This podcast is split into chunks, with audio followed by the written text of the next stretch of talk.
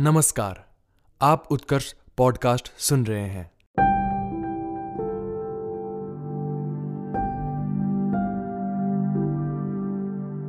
उत्कर्ष podcast के daily audio article में आपका स्वागत है। आपने अक्सर समाचार पत्र, टीवी और रेडियो पर प्लस पोलियो दिवस के बारे में देखा और सुना होगा। पिछले रविवार, यानी 19 जनवरी को ही प्लस पोलियो दिवस था। क्या आप जानते हैं कि प्लस पोलियो कार्यक्रम कब शुरू किया गया था? क्या भारत को पोलियो मुक्त देश घोषित कर दिया गया है? आज हम इसी कार्यक्रम के बारे में बात करेंगे। विश्व स्वास्थ्य संगठन पोलियो या पोलियो माइलाइटिस को एक अत्यधिक संक्रामक वायरल बीमारी के रूप में परिभाषित करता है, जो मुख्य रूप से छोटे बच्चों को प्रभावित करता है। वायरस व्यक्ति से व्यक्ति द्वारा प्रेषित होता है मुख्य रूप से मल मौखिक मार्ग के माध्यम से फैलता है या कुछ मामलों में एक आम वाहक, जैसे दूषित पानी या भोजन से भी फैलता है और आंत में बहुगुणित होकर तंत्रिका तंत्र पर आक्रमण कर सकता है और पक्षाघात यानी पैरालिसिस का भी कारण बन सकता है।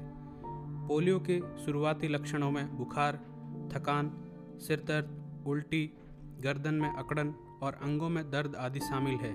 मामलों के एक छोटे से अनुपात में यह रोग पक्षाघात का कारण भी बन सकता है, जो अक्सर स्थायी होता है। पोलियो का कोई इलाज नहीं है, इसे केवल टीकाकरण द्वारा रोका जा सकता है। प्लस पोलियो कार्यक्रम क्या है?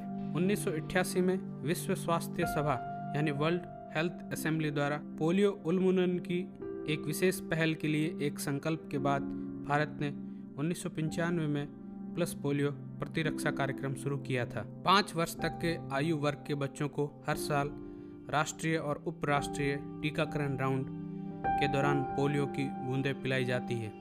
स्वास्थ्य मंत्रालय के अनुसार, देश में पोलियो का आखिरी मामला पश्चिम बंगाल के हावड़ा ज़िले से जनवरी 2011 में दर्ज किया गया था।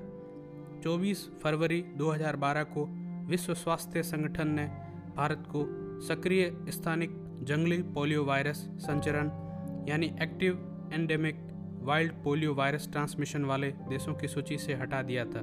प्लस पोलियो कार्यक्रम के तहत सभी राज्यों और केंद्र शासित प्रदेशों ने देश में किसी भी पोलियो के प्रकोप का जवाब देने के लिए रैपिड रेस्पॉन्स टीम का गठन कर रखा है। पोलियो मामले का पता लगाने के लिए उठाए जाने वाले कदमों को इंगित करते हुए राज्यों द्वारा आपातकालीन तैयारी और प्रतिक्रिया योजनाएँ, यानी emergency preparedness and response plan भी तैयार किए गए हैं। भारत में वायरस को आने से रोकने के लिए केंद्र सरकार ने मार्च 2014 के बाद से भारत और पोलियो प्रभावित देशों, जैसे कि Afghanistan, Nigeria, Pakistan, Ethiopia, Kenya, Somalia, Syria और कैमरून के बीच यात्रा करने वालों के लिए ओरल पोलियो टीकाकरण, यानी ओरल पोलियो वैक्सीनेशन अनिवार्य कर दिया है। सुनील बिश्नोई उत्कर्ष पॉडकास्ट, जोधपुर। हमारे साथ जुड़े रहने के लिए धन्यवाद। आगे भी इसी प्रकार के ऑडियो सुनने के लिए अभी सब्सक्राइब करें उत्कर्ष पॉडकास्ट को। साथ ही अपने दोस्तों के साथ शेयर करना ना भूलें।